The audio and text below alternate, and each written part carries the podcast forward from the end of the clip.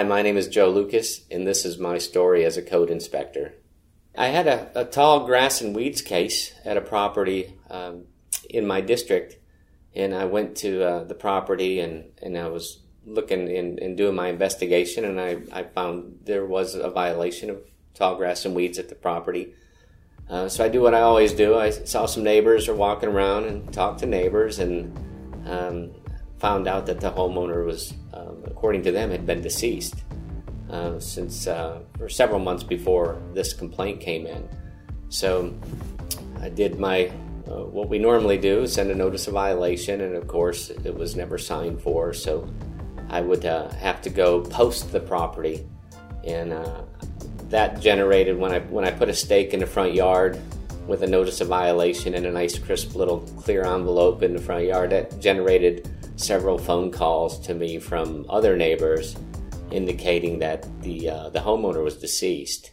So I took that information based on the name, and I used to be a police officer, so I still have some contacts at the police department, and I called the contact over in the homicide unit and confirmed that there was a deceased person from that residence that they worked, and I was really looking for somebody that would be responsible for that property after that. So I confirmed after that with the Travis County Medical Examiner's Office that the property owner was deceased, and there was no next of kin listed with them either. The grass was actually mowed by neighbors. We closed out our case, and I drive through that neighborhood frequently. In my times driving through, I would just drive by, and for well over a year, and somebody kept mowing the grass in the front yard, at least, with no more real complaints on it. And then this is well over a year and like 3 months later, I was driving through that neighborhood, and I saw a dumpster out front in the driveway, and some people were working on that house.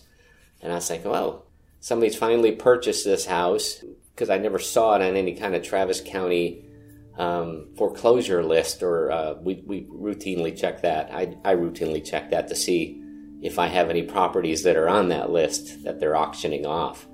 And I never saw that address on there. So I went back to the Travis County website and searched the county clerk records, and I saw that there was no sale from the county on that address, but there were a couple of documents that were done not too long ago, and I read the document, and one of them was a durable power of attorney, and it was giving the homeowner power of attorney over any kind of financial decisions that she made.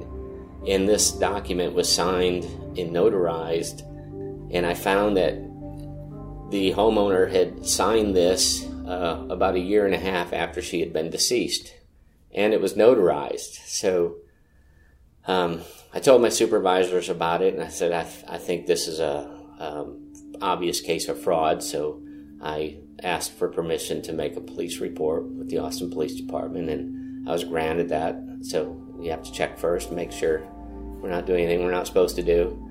So I made a police report, and it was followed up by the Austin Police Department White Collar Crimes Unit, and found out that the documents that were listed with Travis County were forged, and the decedent was never signed these documents, and the house was eventually sold to an investor company, and they were starting, when I saw the activity at the house, they were actually starting to clean it up and prepare to flip it.